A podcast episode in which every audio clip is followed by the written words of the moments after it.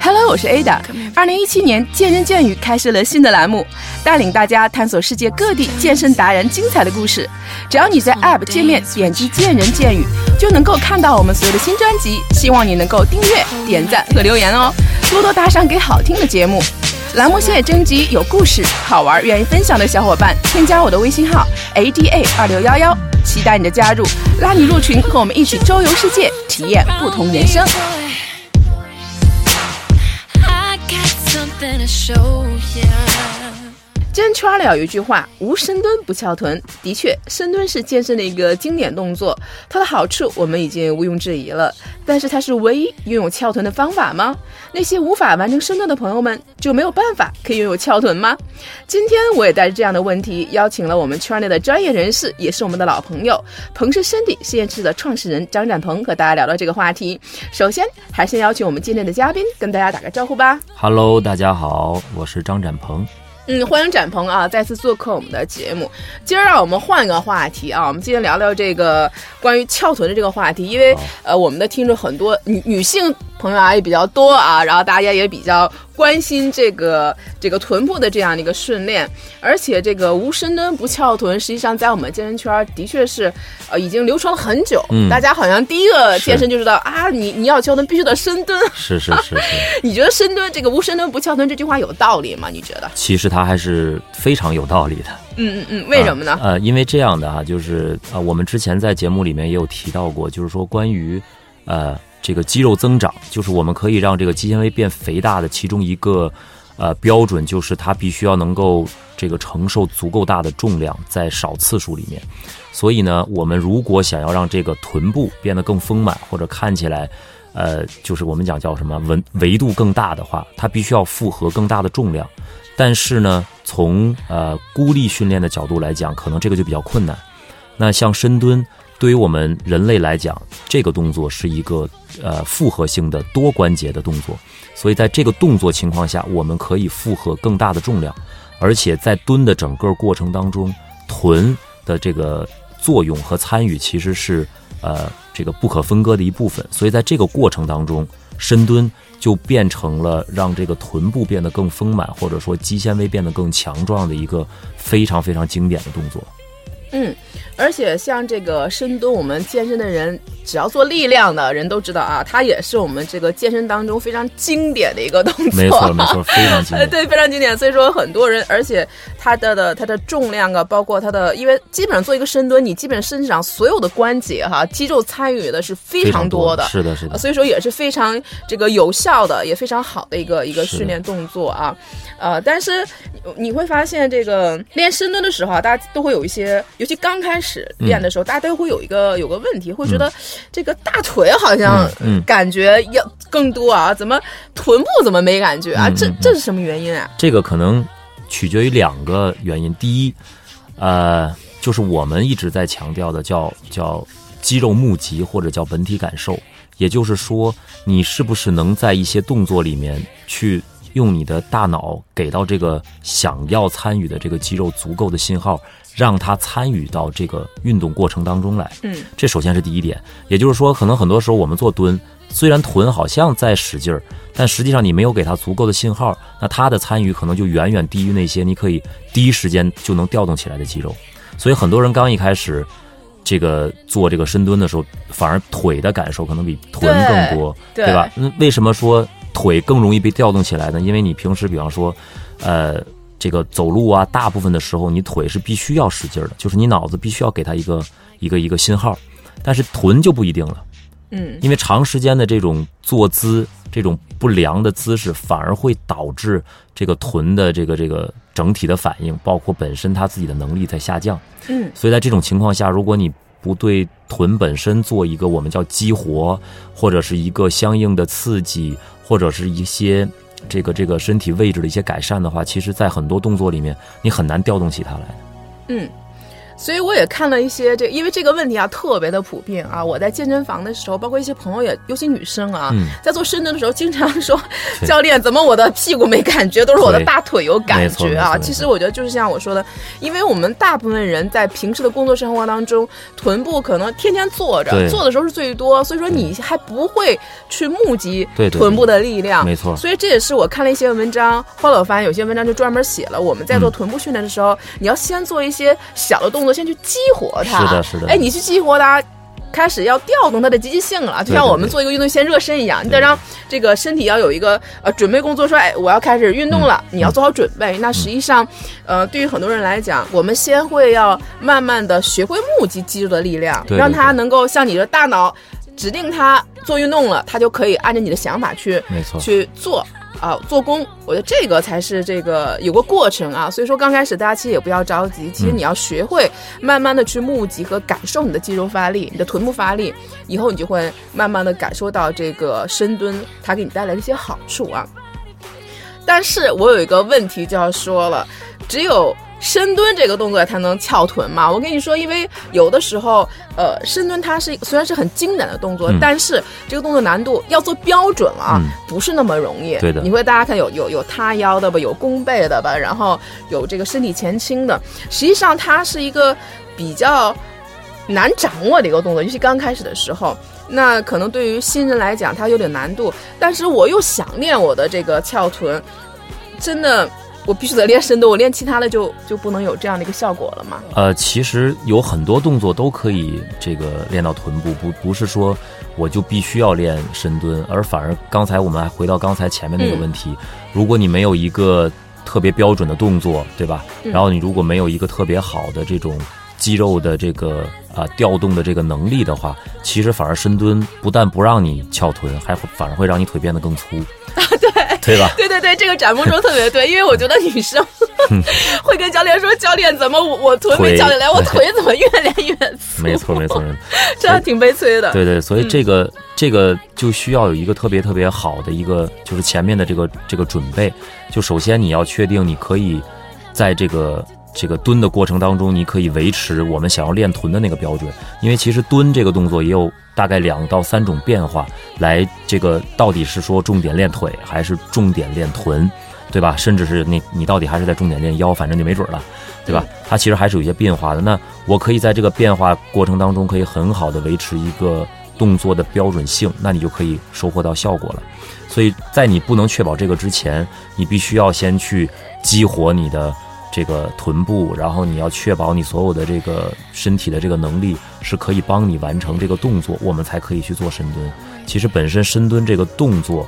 是比较复杂的，就像你刚才讲，其实是比较难的啊。那练翘臀当然不止深蹲这一个动作，比方说，呃，我们可能先要去了解一下，啊、臀就是臀部这块肌肉它本身的这个功能。嗯，这个我觉得还是展鹏给我们先补补课啊，大家先了解你要练的是什么，不是屁股，其实它是有一个构成的啊，对的，有一个构成的。嗯所以呢，就是说，如果你希望让这个臀线变得高一点儿，可能我们讲什么叫这个髋关节呀、就是这个臀呐、大腿做向外展的动作，你可能要做的多一点。儿。嗯。当然，向外展又有很多动作，对吧？你有静力的，然后你有肌肉向心收缩的，有离心收缩的，然后有爆发力的，等等。这个可能训练的这个方式有很多，但是你要知道一点，就是如果你想让这个臀的上半部分变得高一点儿，这个上半部分的肌肉变得饱满一点儿，那可能外展的训练我们是稍微要增加一些的。嗯，那如果你想让这个从侧面看，让这个臀变得就是更圆，嗯对吧？可能我们需要做更多的是伸展的动作，就是让腿向后使劲儿的这种动作。嗯啊，伸展的动作。那如果你希望让我们那个这个臀线和大腿之间的这个分离的那个位置变得更漂亮，那个叫什么？那个叫叫马鞍线，好像有个词，嗯，就在底下好像叫笑脸儿一样的，对反正对对，那一条线，对吧？那对对嗯你如果想让那个地方变得这个这个呃分离度更好，哎，分离度更好嗯的时候呢，那我们除了做伸，就是刚才我讲那个伸展动作以外，你可能还要做更多像内收的这个力量，来帮助他做这个相应的训练。所以刚才我说的这个都叫做关节活动。你想练到某一块肌肉的时候，只要把这些关节活动练到了，这个肌肉就一定会有特别好的一个锻炼的结果。嗯，我觉得刚才这个展萌说的还真的是特别形象啊。其实臀部，我们如果从这个呃肌肉的构成来讲的话，可能是臀大肌、臀中肌和臀小肌，它主要这三个部位来去讲。但是刚才展萌可能也。怕大家不太了解这个大肌呃臀大肌中肌小肌是哪儿，就他说的特别形象。其实靠近腰上那个地方可能是臀小呃臀中肌，对臀中肌中小肌是在这边。对对对。所以说就是你想上面翘点啊，你要是外展向外啊，然后臀大肌的时候，其实像从侧面看着翘臀很很漂亮这个维度。对对对。你要做一些伸展的，包括你的分离度。对。所以说其实你呃练臀部。不仅仅是一个呃深蹲，对，所以这今天也是想跟大家就是说要要要澄清的一点啊，因为女生我看健身房女生。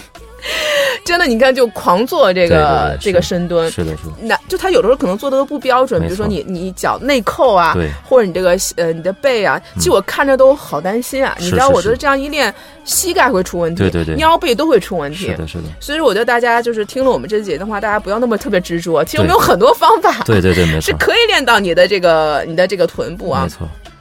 那我觉得刚才那几个训练，呃，这个展鹏能不能给我们做到这个？呃，介绍几个比较经典的一个臀部训练的动作。我知道，比如说像什么臀桥啊，这这些，能不能给我们介绍几个比较呃经典的动作？嗯，就刚才你提到的臀桥啊，还有一些，比方说侧卧在地板上的一些髋关节向外打开的一些动作，比方说侧卧在地板上，啊，把一条腿抬起来，嗯，或者是用下面的那条腿去推地板，把你的身体从地板上推起来，这都叫外展。嗯，就这样的训练都可以帮助我们改善这个。这个这个臀部的形状，甚至是让我们这个臀的这个臀线变高。还有那个驴踢式，我知道那种，对对对对，外展的这种是吧？没错没错，这都这些都可以。但是有一点就是，你在做这些动作的时候，你要确保你动的真的就只有髋这一个关节。嗯。那我们现在比较常见的一些问题就是，他其实练了半天，该有的关节活动没做，而做了那些不该有的关节活动。比方说，我们用腰，用腰向侧弯，代偿了髋外展。用这个腰向后做这个伸的动作来代替了髋的伸展，那这样时间长了，不但没练到屁股，还反而让你的这个腰遭受了更多的压力。然后呢，这个过度的训练反而会导致一些这个身体的不适或者疼痛。所以这个是特别特别关键，需要大家注意的。嗯，就是说，刚才我觉得这个展鹏说，我觉得可能就是这个骨盆的稳定性啊，非常关键。哎，有的时候我发现，我因为以前我有过这个有过这种现象，你知道吗？我在做，比如说像后踢腿的时候，可能因为。当时也没注意这个核心的特别的一个收紧和控制，嗯，可能我在后踢的时候，我整个身子可能都会有点倾斜，是的，是。哎，大家有一个这个教练就是说，说我应该把骨盆正过来，哦，不要有这样的一个倾斜。这可能就像刚才这个展木说了，后来我发现我怎么腰有点那个 有点酸呀，感觉这个我觉得可能就是你练的练的不太对了啊。包括做这个臀桥的时候，呃，有的时候呃要有的我看过就是说就是说最好不要。把这个髋挺的特别的高，嗯，啊，有的说只要是说平行就这种就好了，有的人说顶的一定要特别高，哪个是比较正确的呢？在做臀桥的这个时候，我做挺的特别高的时候，我腰会不太舒服，这是真的。就是其实我们那个标准就是看你的这个大腿跟髋关节之间的这个角度是不是。呃，基本上已经能够达到大概一百八十度的这个状态，其实这个就已经足够了，足够了，是吧？足够了。其实甚至有一些人可能都不需要达到这个这个角度就已经够了，因为在这个情况下再往上推高，这个就要看目前这个锻炼的人的这个身体自我控制的这个能力。很多人在这个情况下再往上顶，他就顶的不是髋关节了，就开始顶腰，所以就腰会不舒服。那在这种情况下，如果我们能够把腰锁定，那你的髋关节能顶多少顶多少，这个才是我们要的那个真正的训练的结果。其实幅度呢，应该是在什么基础之上呢？是应该在有良好的运动感受的基础之上，我们再去追求那个幅度或者甚至说是强度。所以，运动的幅度和强度应该是放在感受之后的。那你必须要练，比方说我现在练这个。我今天就想练臀，那这个动作给我带来特别好的这个臀的收缩和训练的感觉，那你就继续练下去，对吧？如果你练这个动作，我就追求这个动作的幅度，我就希望能到那儿，但是好像到那儿以后，我的臀的感觉变得少了，我反而觉得腰或者其他地方觉得不舒服了。那这个时候可能我们就要考虑，那你的动作或者说你的幅度或者说你的这个这个重量和强度是不是已经超出了你现在目前可控的范畴？所以大家请一定要记得，要先有感觉，再有其他的变化。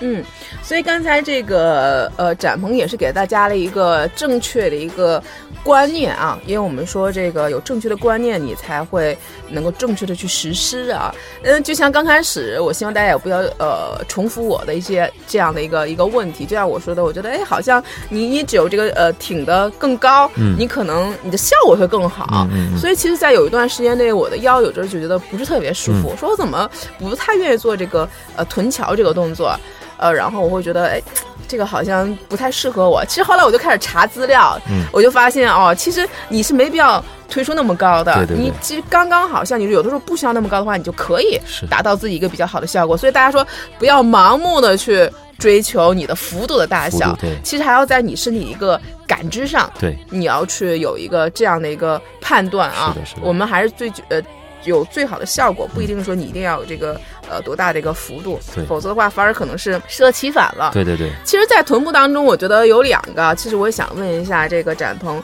比如说一个呃，有几个动作也是我经常做的，比如说嗯臀桥、臀推和单腿的这种。呃，臀部的就是臀桥这种，嗯嗯嗯你觉得这三种呃，它的这个训练的这个方式嗯有什么特别大的不同吗？或者说，呃，有什么？因为我现在还真的是没太、嗯呃分清他们有特别大的这个区别啊。但我知道这三个其实都是练臀的比较好的动作，所以我可能有时候今天练这个，明天练这个。你觉得这三个有有什么很大的一些区别吗？呃，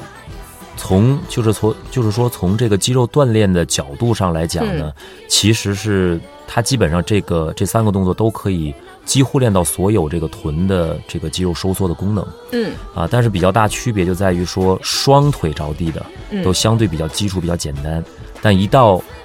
提到一旦提到了这个单腿的这个训练，相对来讲就比较高级比较难了。嗯嗯。啊，只是说从这个难度的角度上来讲，这个还是有一些区别的。嗯，对，的确是因为我刚开始在做单腿的时候，我会刚开始还有点小问题，就是我说这个骨盆的不稳定，嗯我会有点有点倾斜，所以说我时刻要，而且再加上你在有一只腿在呃抬起的时候，你的核心还是。呃，有一个有个很大的要求的，就是你的骨盆的稳定性和你身体的一个稳定性啊，实际上对你来说可能要求会更大一些。嗯所以说，大家也可以根据自己的这样的一个实际情况吧，呃，可以说是这个单腿的可能是双腿的一个进阶版，进阶版是的，对，当你双腿可能没有什么对你来说很容易的话，我说你不可以尝试一个单腿，其实单腿自己还是挺挺酸爽的，我感觉。是的，是的，还有就是我发现这个练臀的时候有一个有个一个小神器，因为我看过一些嗯国外的一些这个训练的小视频，嗯我觉得大家都会用那种呃弹力带，嗯就是会会做。你觉得这个弹力带它主要作用是是什么呢？我看到好多人都用弹力带，然后去嗯做这个臀部方面的一个训练。嗯嗯嗯，它其实就是弹力带，就比较方便你在各个角度去刺激你的这个关节活动嘛。嗯，就比方说，我可以躺着，然后也可以做髋关节的外展，因为我有这个弹力带来帮我做这个横向的阻力。但像什么其他的器械，可能就很难达到这个这个这个水平嘛。所以弹力带是比较便捷的，可以在任何身体姿势上都可以帮你去这个完成这个你的目标肌肉的这个抗阻的训练。嗯啊，对，所以它呢又刚刚好有比较这个合适的这个阻力跟重量，对，就因为如果你的重量过大或者是过轻，它都会影响到你的这个训练的感受，所以弹力带它会有非常非常多的这个这个重量的选择，嗯，它的而且阻力都不太一样。而而对，嗯而且没有特别大的重量，对，我发现它没有特别特别重的没有，因为很多时候你用的重量可能越大，反而你身体越容易出现这个动作的异常反应，因为你本来没有这个能力，你偏要去做，那身体就会借助非常多其他的这个这个外力来帮助完成这个动作，反而会丧失我们的这个这个最终的训练的效果和感受。嗯，那展鹏可能说的就是这个借力啊。有的嗯时候我们盲目的追求一些大的重量，可能就是没练到臀，先把腿练出来没错，没了，错，或者先把腰练出来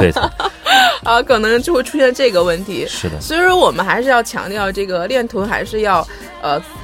感受自己身体，就是这个这个肌肉群是不是有是不是有足够的刺激到。那嗯其实这个小小的弹力带，它可能会更好的帮助我们找到这个臀部刺激的一个感觉。是啊，我觉得，所以说，而且有一个小小的阻力，可能就是说会对我们这个刺激我们的臀部这个肌肉，可能也会更精准，没错可能会更有一个效果。是的，是的。所以其实在这儿我还特别要给很多这个女性朋友一个建议哈，嗯就是说我们现在在练的时候，呃，就是第一个目标，大家先别想我让我这个臀能够丰满到什么地步，嗯我们第一个目标先要去看你经过一段时间你的这个训练以后，你的臀的形状有没有改变。嗯就是你原来从侧面或者从背面看，它不是这个型的。我练了一段时间以后，哎，这个型变了，它往中间集中了，嗯对吧？从侧面看呢，好像感觉变变得更圆了，嗯，就不会像就不会像两边 平这个的扁平平的，对或者那种下垂的下垂啊。嗯所以很多时候其实我们屁股上不是没肉的，是有肉的，只是没长在合适的地儿，对吧？所以我们先把现有的肉给它练到咱们想让它长的那个方向跟位置上。当你发现这个这个训练可以帮你有这个这个形态或形状上的变化了以后，我才会建议说，你可以增加一些重量啊、负荷呀、难度啊，再去额外的刺激你这个这个臀的位置。嗯，所以刚才我就是想问这个展鹏，我说，哎呀，那这嗯个臀部训练，因为我们知道我们一般的训练就是有这个大重量的、少次数的和这个小次数的和呃小重量的多次数的。其实我现在基本上就是还是属于基本遵循于这个小重量的嗯这个嗯多次数的，所以我在想，我刚才想问展鹏，就是哪个呃哪个效果更好，还是就是不同的阶段我我们要要调整？嗯嗯比如说对臀部的这样的一个训练。嗯，还是那句话，就是说，你如果是较轻的重量，用比较高的次数，那它可以帮你在单位时间内消耗更多的热量，嗯但是它可能没有办法给你提供一个特别好的一个维度的增长，就是肌纤维本身的增长。就是说，你可能原来，比方说臀围是，呃，或者说我们说臀大肌的厚度，打比方说厚度可能比方说是十公分，但是你用高次数练完以后，它可能这个厚度不会有明显的变化。所以这个就是刚才我讲的，刚一开始呢，我反而建议你轻重量，然后高一点次数，先把它的这个形状形态先发生一个改变。那到了大重量的部分，是可以有一个特别好的一个一个这个这个肌肉的增长，或者是肌纤维的增长，或者我们叫维度的增长。你可能能从十公分的这个肌肉的厚度一下就能长到十五公分，那肯定这个臀看起来的这个外在形态是完全不一样的。但是有一点就是，还是那句话，重量这个东西一定是要在你确保可以有呃良好的运动感受和标准的动作的前提上，你可以去做重量的这个训练。嗯嗯，因为你知道，我看到这个，我也比较喜欢看 ins 上的一些那个国外的健身网红。嗯。其实我我他们的臀部就基本上是特别、呃丰满、特别翘，就像我们说的蜜桃臀啊。可能中国的女生呃可能比较难或者比较少，但我相信一定也是也有的啊。嗯但是你看他们那个呃国外 ins 上网红，他们就是臀部真的非常翘，啊腿也特别的粗。就所以刚才展萌就说了，他说因为你要让它真的变得特别丰满的话，你一定要上重量的，是这是难免的所以说你一上重量的话，你的臀部丰满了，你的腿啊多少还是被带到的，会是吗？会会会会还是必须对难理。理论上来讲，这是难逃一劫。对，理论上，但是但是说，就是我们通过这个特别精良的这个动作的技术的选择，嗯，和你这个训练计划的搭配，其实是可以就是优化臀部更多的增长，然后呢减少这个腿的维度的增长。但理论上来讲，你只要臀通过锻炼啊，我们就说讲嗯通过锻炼，让这个臀能变得这个更漂亮、更丰满，嗯你腿一定会有相应的变化。一定是的啊，一定因为这一定是会有相应的连带的，臀腿臀腿嘛，没错没错，谁也逃不了。但是，嗯但是却因为你有了那个漂亮的臀部，就没有人看你腿了。对啊，大家看，我觉得也是啊。其实我觉得，因为你的臀很漂亮，会显得腰细，也会显得腿长。没错没错。所以说其实你的腿围，就算你比实际上可能，比如说听着很粗啊，但实际上它整体的比例是很协调是的是的。所以说，我觉得我们最后看的不是说说你腿有多细，或者说我们看一个人肯定是从整体上来看一个人的一个身材的一个协调一个比例。对。其实如果你练好了翘臀的话，腿显长的话，其实也不会有人觉得你腿特别粗的。对对对对。因为我就看 ins 上网红也也挺漂亮的，没错没错它是一种性感的一种健康的对。一种一种美啊，所以说大家也是看着根据自己的这个审美，因为每个人审美不一样，还是看你自己想要一个什么的效果，然后你再去有有针对性的去练是是是。你想要的一个目标。所以其实大家不用害怕说，哎呀，要不然我还是干脆别练臀了，因为腿还是会变粗。但实际上来讲，就是从我们从脂肪堆积的这个角度讲啊，嗯。就是如果你臀的这个能力变得越来越好，在原有基础之上，其实你腿上的脂肪的堆积会变得越来越少。嗯很多时候越不练臀，那腿变得越粗。对，那个但那个粗可能并不是肌肉的粗，你可能是囤积了更多的脂肪。脂肪是对，吗？所以髋关节的能力真的对于我们这个现代人来讲，其实还挺关键的啊。嗯有的时候我们呃不去追求这个臀的维度增长多少，我们只帮助它恢复这个，比方说臀大肌的能力啊，臀中小肌的功能啊，这个整个髋关节的功能啊，在这个基础之上，臀型发生了改变的时候，它会相应的反而腿还会变细，还会变细啊那我觉得还是非常好的一个对一个动作，大家也不用担心你真的练成多壮啊，多难看。呃，刚才这个我也说了，因为我发现在国外的这个呃 ins 上一些网红啊，身材好，身材特别多，尤其女生啊，嗯中国还是偏少。你觉得这个呃这个跟基因有关系吧？比如说你看黑人，我跟你天呐，嗯她那么胖，我经常看过啊，就是黑人女性真的挺胖的，可是她屁股还是特别的翘。是是是。你觉得这个，呃，这跟这个人种的基因也是有关系吗？我们是不是我们练起来会更难一些呢，还是怎么样？是的，是这个确实我们没有办法，就是说这个这个呃避而不谈，这个嗯基因确实是有非常非常直接的关系，但是还有一个这个比较大的关系，就是本身他们就有一个非常良好的运动习惯，这个也是非常关键的。嗯就当然，如果你只是基因好，你没有一个好的运动习惯，其实他也不会有一个特别特别优化的一个身体的比例或者状态。虽然看起来好像是翘臀或，但但其实对于他自己来讲也有很多的困扰，比方说臀越翘，可能腰越疼啊，嗯，对吧？因为它这个这个对吧，幅度高嘛，所以这个腰的压力反而还比还还会变变得更大。确实，我们不能够排除这个基因对我们整个这个形体的影响，但是我们也我们也不能因为这个啊、确实基因上有些问题，我们就直接放弃自己。那也是。对对对，就是你通过锻炼，首先自己跟自己比较，你绝对是可以变得越来越好，嗯对吧？我们没必要非得跟别人比，这个有的时候跟身高是有一定关系的。你比方说，这人天生下来他就能长到一米五，那个人他就能长到一米七，你非得说那我天生到不了一米七，我就直接就我就啥也别干了，对吧？那实际上你通过一个良好的这个锻炼习惯，可能你可以突破到一米五五或者长到一米六了。对吧？这我觉得也是一个非常好的事儿，所以在这还是想提醒大家，就是说，确实在遗传基因上对我们整个的形体啊，或者是各方面会有一定的这个这个呃决定的因素。但是呢，我们通过这个后天的努力，还是说针对自己来讲，我们还是可以有很大的这个进步的空间的。嗯，我觉得这个也是特别好的一个一个观念。我们每天只要比自己进步一点点，其实就好了。我们就赢了。对，对，我们就赢了。是